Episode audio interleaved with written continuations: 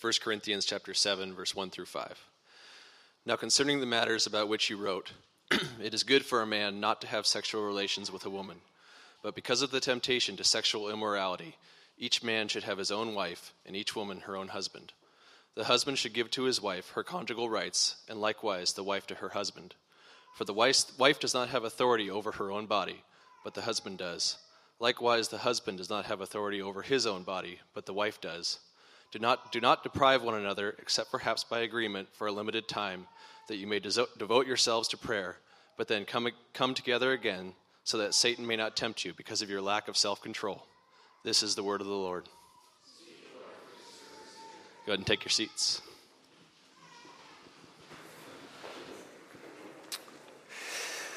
Good morning, everybody.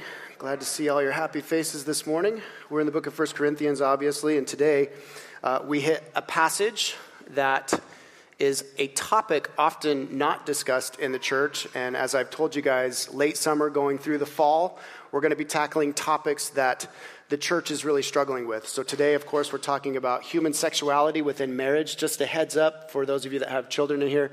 Uh, not to be provocative, but the sermon this morning will be uh, PG 14 ish in my estimation, PG 13 ish. My daughters are in here this morning. And so, if you don't want to have uncomfortable conversations that you're not ready for uh, with your kids, uh, you can go ahead and sneak out the back right now.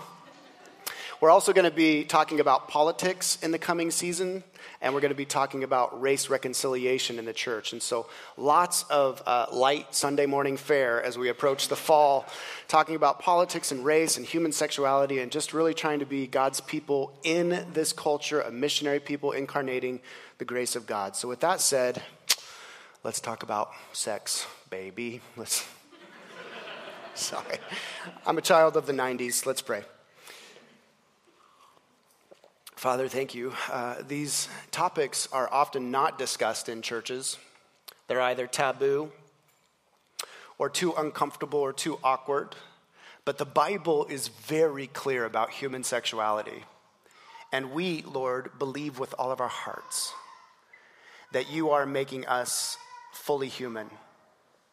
Father, we believe that you have purposes for us in our marriages that bring glory to your name. We believe, Father, that you want to fill us with a fullness of joy and a fullness of peace and a fullness of pleasure. And so we exalt you, God, asking you to guide us. Father, for the singles in the room who may think that this sermon has nothing to do with them, would you prepare their hearts? Should you call them to marriage, may they have this sermon locked into their brains. May this scripture be guiding them as they think about sexuality within marriage. Father, for those who are struggling in this room, marriage is difficult. I pray that this sermon would be a turning point, that this scripture right here would be a turning point in their marriage where they would find themselves saying, Here's where we've been roadblocked. Here's where we've been running into obstacles, and that today you would liberate their marriages.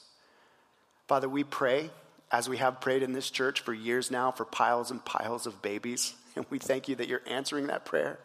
But beyond procreation and the multiplying of children and families in this culture, we pray for an understanding of human sexuality that brings health and joy to our culture.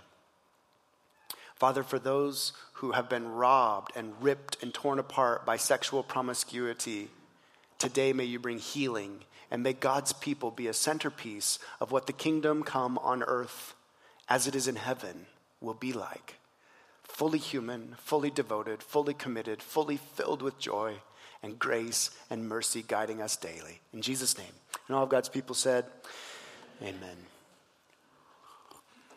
In the early 80s, a man who went by the name Michel rose up in the West Hollywood Hills and he began to gather young actors and fitness instructors and models, all in their 20s to 30s he donned himself the teacher. And he established a following of about 200 folks, and they became what was known as the Buddha Fields. These West Hollywood actors and fitness instructors and models, beautiful people, living out in the woods of California, hugging and loving each other and seeking insight from the teacher, this man, Michel. At the core of this cult was the teaching of sexual abstinence. It was taught that you are closer to enlightenment, you are more godly, quote unquote, if you abstain from any form of human sexuality. Now, a member who left the cult was quoted, and I'm paraphrasing him, basically saying, It was completely insane. You've got 20 year old, beautiful people, all fit, kissing and hugging and loving each other in bikinis and Speedos out in the woods, and Michel, the teacher, saying, Sex is bad. All the while, every one of us was having sex with everybody else, just not telling the teacher. now, the cult came to a collapse in the early 2000s when stories began to rise up about this teacher, this cult leader, Michel. Turns out he was actually a gay porn star men began coming forward who described essentially rape. Years on end of sexual abuse from this man who would manipulate them and control them. He was a trained hypnotherapist. Women began to come forward saying that Michel had forced them to have abortions after they had become pregnant. The cult finally collapsed with all of these stories culminating in the dispersion of a large group of them. But sadly, Michel, the teacher, went on to Hawaii. And at the end of the documentary that my wife and I were watching on this man, he has gained a new following in Hawaii and has begun this process all over again.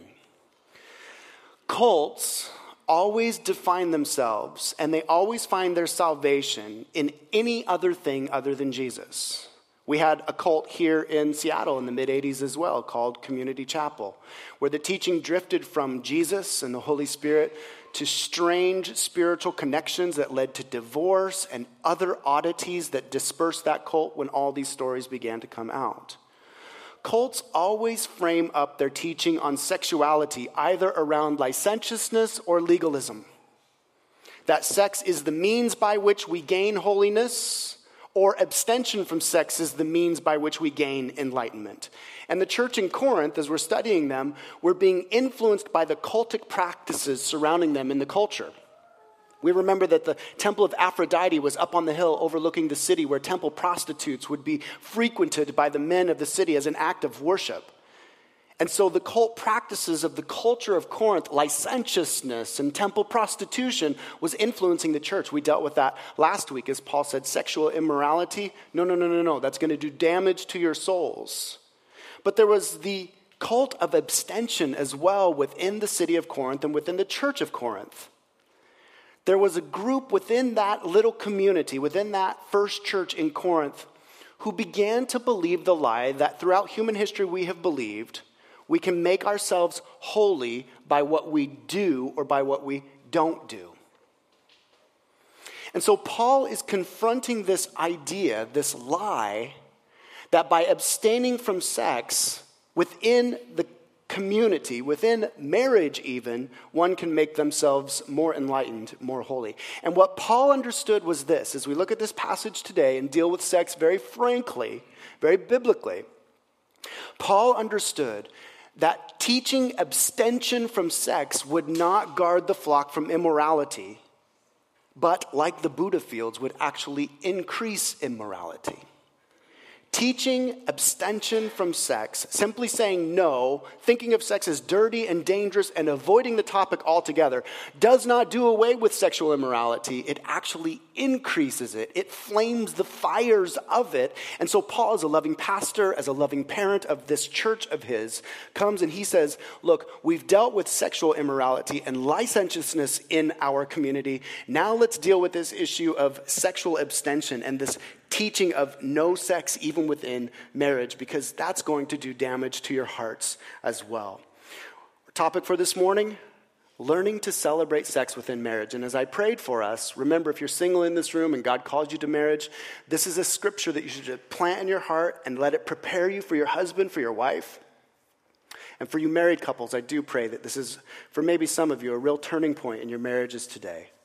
So let's look at the topic at hand, celebrating sex and marriage, beginning here in verse 1, and let's look at this issue that they were dealing with. There's a quote that Paul reminds them of. They were writing letters to Paul, asking him spiritual questions, and he was returning. That's what the letter of Corinth is answers to their questions in their letters. So, here in verse 1 now considering the manners that you wrote to me about, Paul says, you have this quote going around in your church It's good for a man not to have sexual relations with a woman. Someone or some group within the church in Corinth had begun teaching, maybe within home gatherings, hey, if you want to be really holy, if you want to be close to Jesus, sex is dirty, sex is dangerous. You should stop doing that, even if you're married. Human history has established without question that the human heart has a propensity to define holiness by what we don't do. And because sex is so powerful, because sex is so intimate, because sex has such gravity to it, sin and Satan twists sex in degree, teaching us wrongly that to deny ourselves sexual fulfillment and sexual satisfaction is actually a good thing. We see this throughout the history of the church. John Chrysostom, who's one of the early church fathers, wrote this Virginity stands as far above marriage as the heavens stand above the earth. Jerome, who translated the Latin Vulgate for us, he was essentially the progenitor of what would become our modern Bible translation, said, All those who have not remained virgins, following the pattern of the pure chastity of angels and that of our Lord Jesus Christ himself, are polluted. Even Augustine, who is really, I would argue, the most influential theologian of both Roman Catholic and Protestant tributaries of Christianity, would say, marriage is not good. he said, it is good in comparison with fornication. But Augustine would go on and say, continence, he says, is an angelic exercise. So we see this layered throughout the history of humanity. We see this layered through cult teachings, and we see this layered in the teachings of even the church.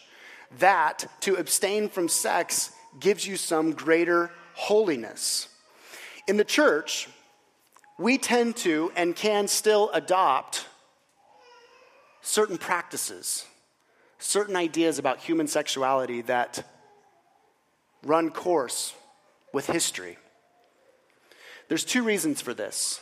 We don't necessarily say out loud, abstain from sex, but we certainly find ourselves thinking of sex as dangerous think of sex as bad. And I want to give you two reasons why, just so maybe we can search our own hearts and how we think about sex personally as Christians. Number one, historically, the church has suppressed any talk about sex, and that really influenced the culture.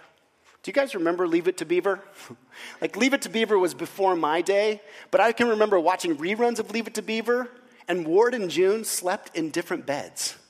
And I found myself watching this show going, that's stupid. Why are they doing that? There was a cultural suppression of the previous generation, and particularly in and from the church, suppressing any talk about sex. And what that produced was the sexual powder keg of the 60s, the sexual revolution, where anyone with common sense looking at Ward and June Cleaver would say, That's silly. That's not reality. That's not what's going on.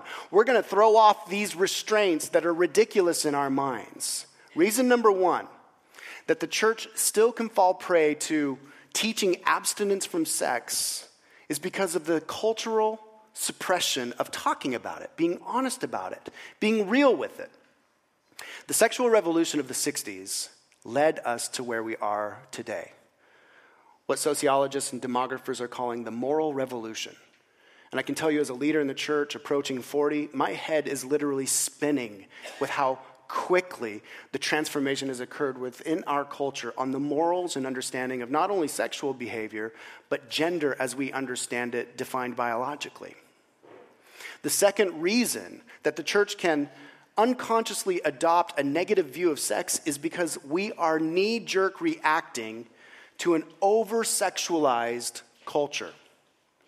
Parents and pastors living in this over sexualized culture are constantly saying what you saw on TV was bad. What they're doing in the movies is bad. What they're doing in the magazines is bad. What that person is blogging about, that's bad. What you're watching on your computer, that's bad. And because we are reacting to an over sexualized culture, the constant negative connotations of sexuality within the church can swell up within the church, and we can unconsciously adopt this mind frame about human sexuality. The minute I say sex, all of us immediately have a, re- a reaction of dirty, dangerous, misused, perverted. Don't. Don't. Just as an aside, much of the counseling that my wife and I do with young couples in their first year of marriage, we're trying to walk that young guy through forgiveness of pornography, and we're trying to walk that young girl through the reality of it's okay now, it's all right.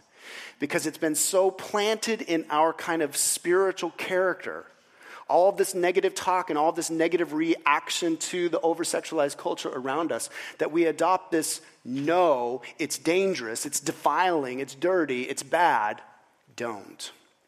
And so Paul is addressing this head on, and he's going to give to them three admonitions in the context of marriage to encourage human sexuality as God always defined it. Remember, we talked last week that human sexuality and sexual behavior is like a fire when it's contained within the morality and the rules and regulations of how God designed it to be operated in, it warms the heart and warms the house and it's useful and it can cook food. It does all these amazing things. But if you unleash fire out of its restraints, it burns the house down and kills people. So, three admonitions this morning that Paul gives to the Corinthian church in pushing back against this cultish type teaching that sex is dangerous, sex is dirty, don't have sex. Number one this morning, he says, delight, Corinthian church, and delight, Taproot church, in the duty of sex. We read this here in verse 2. But because of the temptation to sexual immorality, each man should have his own wife, and each woman her own husband. That Greek context there and the Greek syntax there, have his own wife, have her own husband, is a Greek euphemism. Paul is literally saying each man in the church should be having sex with his wife. And each wife should have her own husband who is satisfying her, meeting her needs, being with her, growing with her, serving her. This is what Paul is commanding the church to do. Those of you that haven't been married for longer than three months aren't going to believe a word of what I'm about to say, but sex in marriage can become very difficult in certain seasons. The first three months that you're married, it is a free for all, frat sorority party. It is insane. Anytime you get alone, things go completely crazy, and that's good, right? But familiarity can breed contempt for delight and desire as the months and the years wane on, you add some kids to the mix, which makes sex almost virtually impossible. You add a stressful career, you add a 50 hour week, and by the time you hit the pillow at night at 10:30 a.m. You, or at 10:30 p.m. you look at each other and you're done. And so sex slowly because of familiarity, sex slowly because of the chaos of our lives, can drift from being a great delight, something that we are passionate about and committed to and excited to be having, to duty, to drudgery, to don't, non existent. Paul says here that the duty of sex within marriage is actually a discipline. Think of sex, older married couples, or maybe even for some of you younger married couples that are still learning the pathways of sexual behavior in marriage. Think of it like a discipline. Sometimes we fast and pray even when we don't want to. Sometimes we get into the word. Sometimes we come to Sunday morning when the kids are going absolutely nuts and we've had a terrible week and we're exhausted and we just know that we need to get into that Sunday morning setting where we can sing to Jesus regardless of how we feel, listen to a sermon on sex, which is going to lift our hearts right up. Sometimes we have to be disciplined. And I know as Alexis and I approach our 15th year of marriage, discipline is an important part of all of our Christianity, including our intimacy within marriage. Discipline in Christianity always leads to delight. Let me say that again. Discipline duty, the discipline of praying and fasting and coming to Sunday mornings and getting into the Word of God and intentionally making space for intimacy with our spouses, though it may feel like drudgery, though it may be a discipline, though initially it may be a duty, I guarantee you it leads to delight. And listen to this the interesting thing about the power of sex is it is very, very difficult not to be emotive and connected in the midst of sexual behavior with your spouse.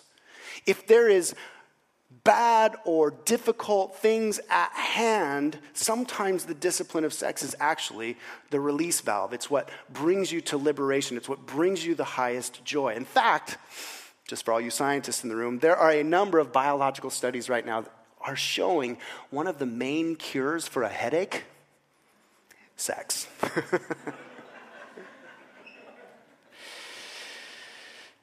we as Christians, as we're maturing in our marriages, must make an intentional decision to exercise the discipline of human sexual behavior in the midst of what God has given us as a gift.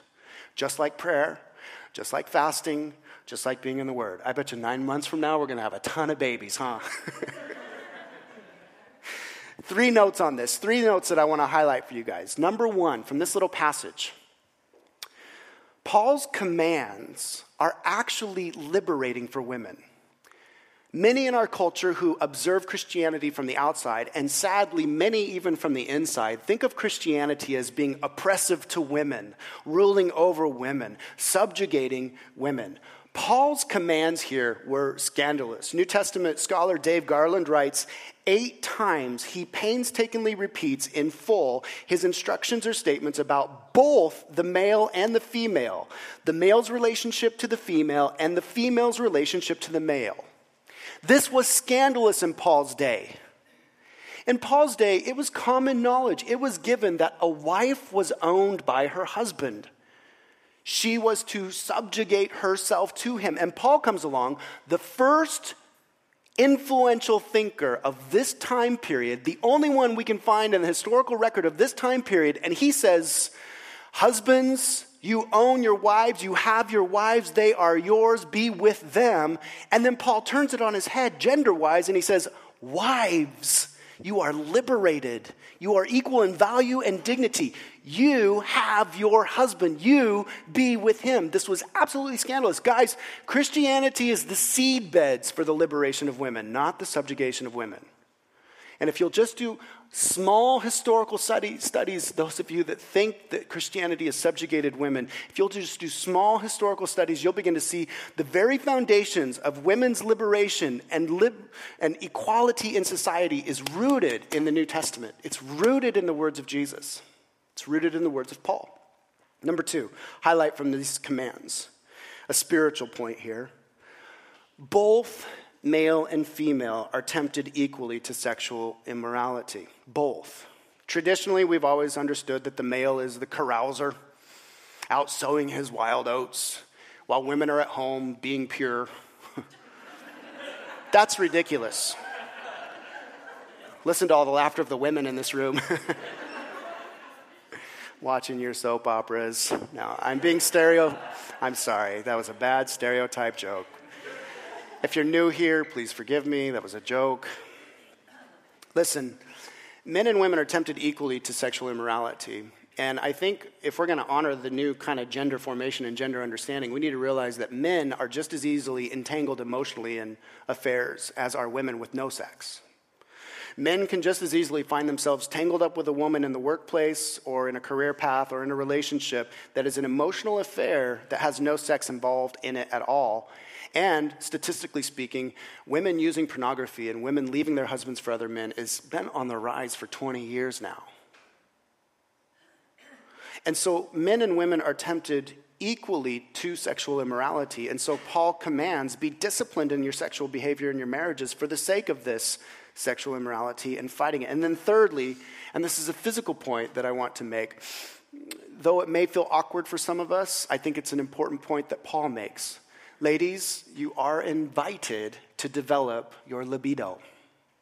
Now, I'm going to make this very serious so that we feel the weight of this. Because our culture has so objectified and so humiliated women in the way that we have used women sexually, For many women, sex is immediately something that is dirty and dangerous. One in three of you have been sexually molested, which means that you are working through deeply entrenched primal realities that are very difficult to overcome. You have triggers that are there. Some of you have been raped in this room. Some of you have lived promiscuously and you feel like your soul is torn apart.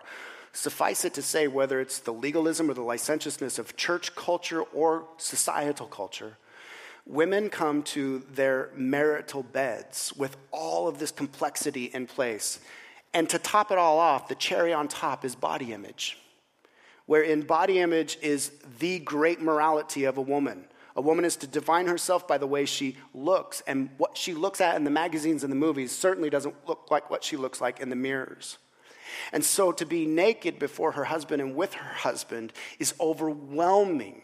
And so libido, that is God, God, God granted and God given and God granted, that is a sexual desire in women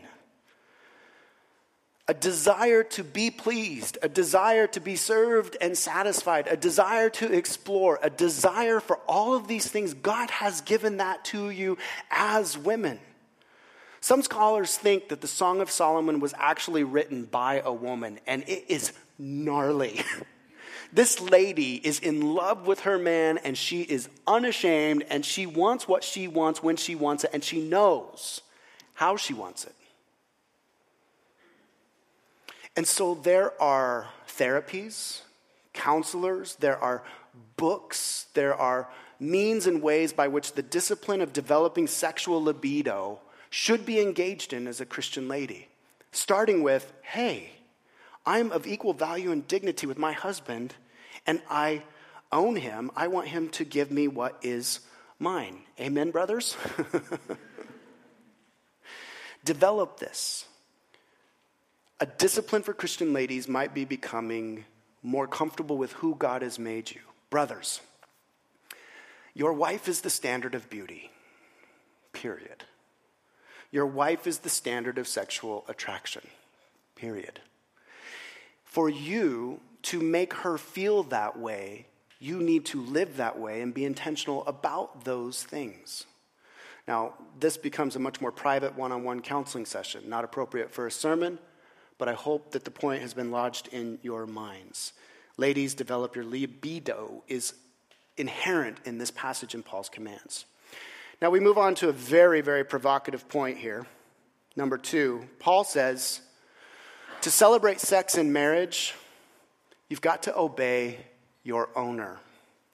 I walked in testing this on my wife it's like three days ago. I go, hey Lex, what do you think about if I if I say point number two is obey your owner? And she looks at me, she's like, I don't like that.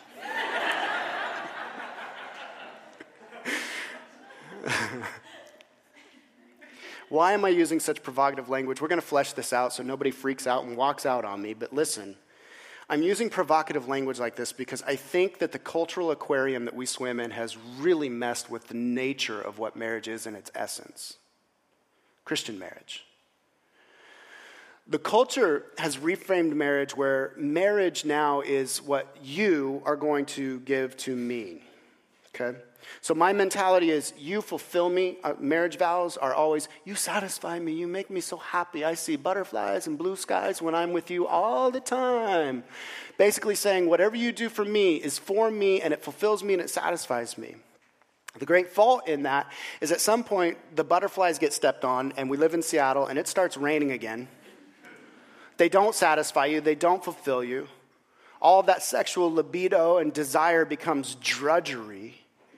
And now, rather than being owned by the other one who you gave your life to, that's what Christian marriage vows are. I vow to give all of myself to you unconditionally. Culturally, we say, You no longer satisfy me. You no longer meet my desires. You no longer make me who I'm supposed to be. And so we leave the marriage. Christian marriage, in its essence, I've been trying to distill this down for years now, but one of the core components of healthy Christian marriage is the entire mind frame is you own me. Now, the fact that we swim in this culture aquarium, I can tell there's feathers being ruffled right now. Oh my gosh, I can't believe he's saying that out loud. How scandalous, how oppressive. No, no, no, no, no, no. God designed it this way because God owns us, gave himself for us that he might have us completely. Marriage is a reflection of that. And when a Christian spouse adopts the attitude that I am owned by my spouse, my life now is vowed to meet their needs, to satisfy, to seek, to serve, for them to become who God wants them to be. When that mentality is adopted under the gospel of a loving, benevolent, kind, sacrificial God that does all that is necessary to bring human flourishing, when that attitude is adopted, marriages begin to flourish and fights begin to become less common. Friendship flourishes in that context, and human sexual behavior in that context flourishes greatly. I'm going to confront something head on because I think it's a source of unhealth in our lives. Married couples in communities that have separate budgets, separate sets of friends, separate plans, patterns, like patterns of separate plans without each other, and then come together to be roommates that pay for each other's house or satisfy each other, are on a trajectory towards divorce. Married couples that say, My money is owned by you, my friends are owned by you. You have authority over my body and my friends and my budget and my, my calendar. Married couples that say, This life is now your life are on a trajectory really to fulfillment. I know it sounds counterintuitive. I know that we've bought the lies of our culture around us. But to embrace this backwards mentality on marriage actually brings about fulfillment and satisfaction and joy. The very thing that we're longing for is found in this self sacrificial, counterintuitive way. Now, I want to ferret out this idea of ownership within marriage and make it very, very clear before things get oppressive and culty and weird in our church, okay? So I realize that some of the men in this room right now may be saying, Yes, finally, this is awesome. Pastor Danny says, and the scriptures say that I have authority over her body. And so you, being the, the, the, the full of desire and passion man that you are, you approach your wife uh, maybe tomorrow evening and, uh, or tomorrow afternoon and you say, You know, honey, that passage yesterday is just ruminating in my heart. And, you know, I would really like you to meet my needs tomorrow night or tonight. To which the wife, having heard this sermon, says, My body is yours. I'm going to delight in that. I can't wait to do that. Amen, brothers? to which she then says, Oh, but Pastor Danny and the Apostle Paul said that Christianity liberated women, which means that I equally own you. So here's what I'd like you to do. I am so happy to meet your desires tonight. In fact, I'm going to rejoice in that. But because I own you, before tonight comes, I'd like that pile of dishes done. I'd like you to head downstairs and help me fold up that laundry. Would you change baby Joe's diaper before we get to tonight? By the way, because I own you, I'd like you to organize somebody to watch the kids, take me to that Italian place, fill me up with pasta, wine, and candlelight conversation. Look into my eyes, connect with my feelings because I own you, I have authority over you. To which men you respond, I can't wait to do that. I delight in that. What I'm trying to express here is ownership and authority in the, in the life of a marriage. It crosses over genders. You each own each other, and it's in all of life. So the desires that you want met first must be subjugated to the desires that she wants met. And ladies, the desires that you first want met must be subjugated to his desires.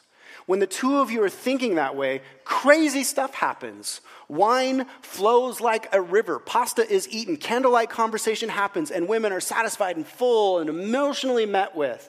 And human sexual behavior in those contexts becomes amazing. Amazing. Sex is a thermometer of a marriage. It's not a thermostat. Let me make this point very clearly. Sex is a microcosm of the whole marriage. What I mean by that is if From sunrise to the time you go to bed at night, the marriage is in a healthy place where you're serving each other, you're meeting each other's emotional needs, you're doing the dishes, you're changing the baby's diapers, you're helping fold laundry. You're not sitting on the couch like a lump. You're leading your children. I, I'm not going to speak for my wife, but I think she finds me very, very attractive when I lead our kids in Bible study. When I'm leading my home spiritually, it's almost like I grew Fabio hair back. I just look so good. Kids, let's have Bible study. my hair flows, chest puffs out. You like the Jesus Storybook Bible, babe? All right, let's get back on track. This is a very serious church, very serious topic. You guys quit messing around. Gosh, what in the world were we talking about? Thermostat and thermostat and thermometer. Thank you very much. So, from morning to sunset, if the marriage is hot, meaning dishes are being done and service is happening and friendship is happening, gentlemen, you're learning to actually listen to what she's saying. And no, I'm never going to challenge you or tell you that you're going to understand what she's saying, but you're listening and you're getting it and you're walking with her and you're doing everything you can to connect with her. And ladies, through that day, you're seeking to honor and, and make him feel like he's a knight in shining armor. I guarantee you the temperature rises through the day. And at night, it's, it's not a, oh man, we gotta make this happen. You've connected, and now the sweetest, most intimate place of expression of love and unity happens. Sex therapy has to start with doing the dishes and changing the kids' diapers, fellas. Ladies, sex therapy starts with even if you're in a place where you're having a hard time respecting him, if you can make him feel like he's a knight in shining armor, he will be. He will become that for you. We feel that pressure. Believe me. We want to ride in on the horse with our sword and save our damsels in distress. It's what we're wired to do. And finally, before we close this point, this idea of ownership in marriage, as I already alluded to, it is based wholly on the gospel. It's based on reflecting the God who benevolently, self sacrificially, with kindness and tenderness and gentleness, gave all of himself for us. This is not oppressive misogyny.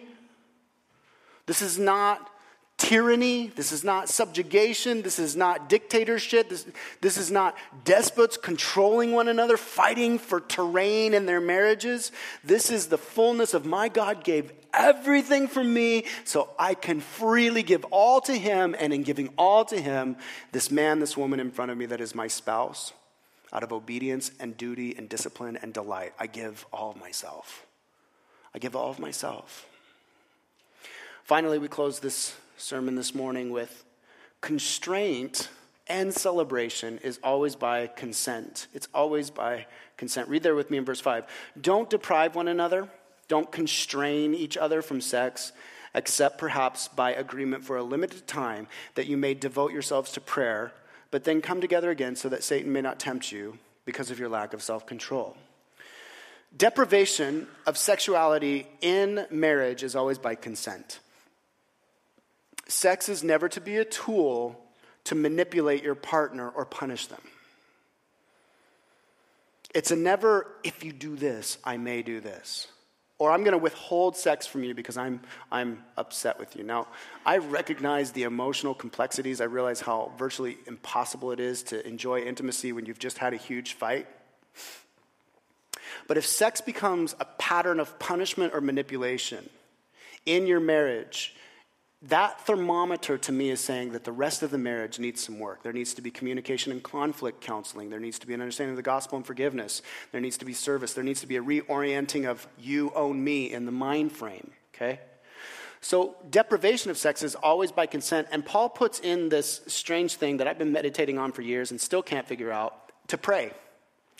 So, I've likened it in these last few years actually to the idea of fasting and prayer. So we, de- we, we deny ourselves food for short seasons, sometimes in upwards of 30 days, to devote ourselves to prayer. And I suppose, full disclosure, I've, we've never done this.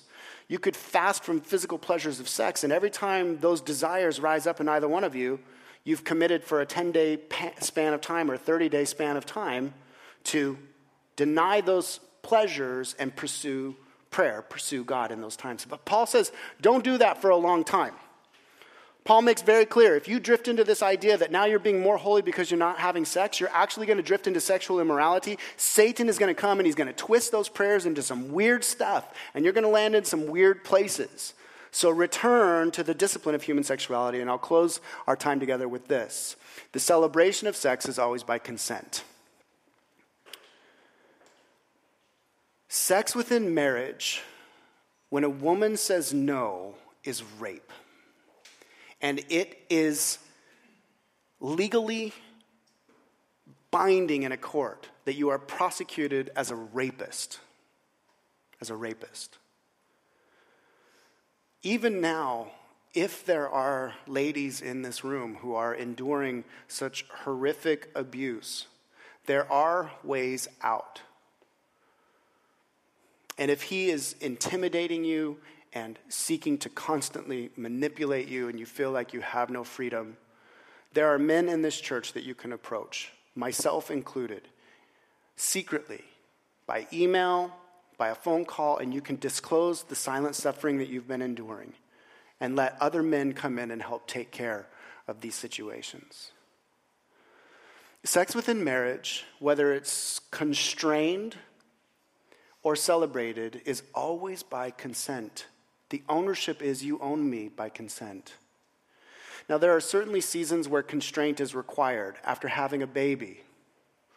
Times of the month, many women are in severe pain at one time in the month. Men, you can do no greater sexual service to your wife than abstaining. There are, I'm not going to sit up here and paint this ridiculous picture of human sexual behavior. There are nights where you literally have a headache, and the idea of your husband saying, you know, a headache is fixed by sex is going to make you rip his head off. Gentlemen, you can honor those nights. Ladies, there is this weird transition that happens like after year 10 of marriage where there are nights it's like the, the ladies are the libido is high and the fella is just like i've been working all day i'm tired the kids are making me crazy. There are times where constraint is actually honoring the sexual narrative of the marriage. There really is. The holy spirit will lead you in that. My sole purpose in using such jarring language this morning and such frank language was to rip off the facade that so many Christians live in in their marriage where, where sex is non existent. Because the friendship and that relational ownership way down deep in the marriage is non existent. All of this has its roots, of course, of course, in our good and loving and intimate God. The God who said, You've torn yourselves to shreds, but I'm not angry with you. You've used and abused each other. You've used and abused my creation, but I'm not forsaking you. All of this has its roots in the good news of God saying, I want to heal you. I want you to experience sexual union as I designed it, as a picture of my relationship with you. I want you to inhabit such a space of fullness. And yes, there's going to be struggle, but God, through the gospel, says, I sent my son to have you. So turn towards me. The language of the Bible and the commands that I've given you in the Bible are not to harm you, they are to bring healing to you. And we know that because Jesus on the cross was stripped naked, taking our shame, taking our defilement taking our dirtiness, taking all these things, and now He clothes us, as we talked last week, in a white robe of purity, in a wedding dress of holiness. So we are His. Sexual therapy in our marriages begins in prayer and at the foot of the cross. How weird is that? How strange is that? That the cross influences the most intimate places of our lives and our marriages that the gospel is what brings healing to those spaces and to those places. Christians at Taproot Church, with the Apostle Paul, I exhort you this morning celebrate sex in marriage, delight in the duty of sex, obey your owner, constrain and celebrate by consent because Jesus Christ was crucified for your sin. You're forgiven, and he's alive. Let's pray. Father, we give you glory this morning and we thank you for sex within marriage. We ask God that here in our church, as we've talked about these things frankly, and as we delve into difficult topics in these coming months, not only human sexuality and sexual behavior, but uh, the politics that we're dealing with, race reconciliation. Holy Spirit, we invite you to be our teacher and to be our comforter. I want to pray, Lord, for the ladies and the men in this room who endured sexual perversion either in their childhood or even later in life through molestation and rape. These sermons are trigger points for them. May they run to the cross today where defilement is removed, where you comfort them, where you remind them that I'm not harming you. I'm going to use even this for healing in the world. Lord, I pray for our singles. So many singles in this church, Lord, and they are longing to get married. They're praying for their spouses. I'm praying for the singles in this room. I'm praying for my daughters and my son. That they would, that they would constrain themselves for the glory of God and for the health of their own souls. I pray for their spouses, Lord. I pray that their spouses, Father, would be pure and holy and chaste, and that we would be a community of people, though we're small, though we're marginalized, and we believe strange things, we believe, God. Help us to be a community of people that show the world what the kingdom will be like as we abstain from sex if we're single. And for the married, precious couples in this church, Lord, so many young families in this church, so many young marriages, so many marriages, Lord, that are 10, 20, 30, 40 years. Some, Lord, that to, the, to your glory are, are hitting their stride at 50 years of being together. God, I pray that the thermostat in their marriage would be reading 100 plus starting with doing the dishes, changing the baby's diaper, being disciplined and making time to get away, to rent a hotel, even for a night away from the kids. Lord, I pray that our home gatherings, the singles in our home gatherings and in our small groups, would look at the married couples and say, you know what, we're going to take the kids. You guys, we're taking the kids to, to ice cream. You guys have three hours. Father, I pray that you would lay that on the hearts of the singles. It's, it's good, Lord, that we can laugh about these things. It's good that we can be with you. You're our friend, you're our father. You're not ashamed of these things. For the married couples, I pray for a burning fire in their friendships, a burning fire in their commitments. God, some of these couples are at roadblocks. They've just been at odds and they have been fighting with each other.